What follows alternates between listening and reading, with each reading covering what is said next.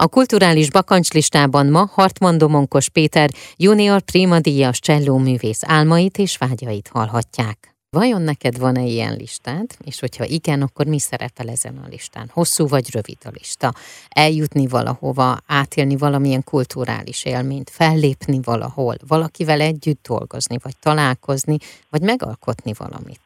Igen, ez kicsit több dolog szerepel ezen listán. Ami most a legközvetlenebb ezen a bakancs listán az az, hogy vagy Párizsba, vagy Berlinbe sikerüljön eljutnom a mesterképzés idejére valamilyen módon. Ez még egyáltalán nem tiszta, hogy hogyan tudna megvalósulni, viszont bármelyik út valósulna meg, az valószínűleg nagyon sokat tudna adni nekem, ez a következő. Aztán olyan bakancs listán van még, hogy milyen darabokat szeretnék eljátszani. Uh-huh. Mert jelenleg én egy Schubert korszakomat élem, és Schubert zenéje nagyon nagy hatással van rám, bármikor hallom, és van néhány olyan ikonikus darabja, amit én nagyon szeretnék eljátszani, viszont Márta Elgricsről is hallottam, hogy Beethoven egyik zongora versenyé számára egy ilyen darab, és ezért soha nem játsza el, mert valahogy úgy érzi, hogy ezzel tudja megadni neki a legnagyobb tiszteletet. És most én is még ezen kicsit vacilálok, mert nekem az egyik ilyen a Schubert Arpeggio szonátája, amire nagyon sokan azt mondják, hogy ez a csellón nagyon-nagyon nehéz, és ezzel egyet is értek. Lehetséges, hogy én is még ebben a korszakomban vagyok, hogy valahogy annyira érintetetlenül szépnek láttam, hogy nem szeretnék hozzányúlni. A másik ilyen pedig az utolsó vonós négyese, amit egyébként a Junior Prima díjra is mint kottert kiválasztottam, mert ugye ez egy üvegplakett, amit megkaptunk, és mindenki választott egy zeneművet, amit rágravíroztak. És én ezt a Schubert vonós négyest választottam a kédúrt,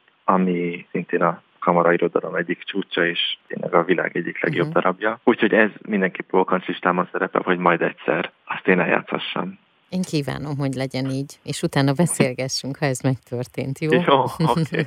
Köszönöm szépen. Én is köszönöm.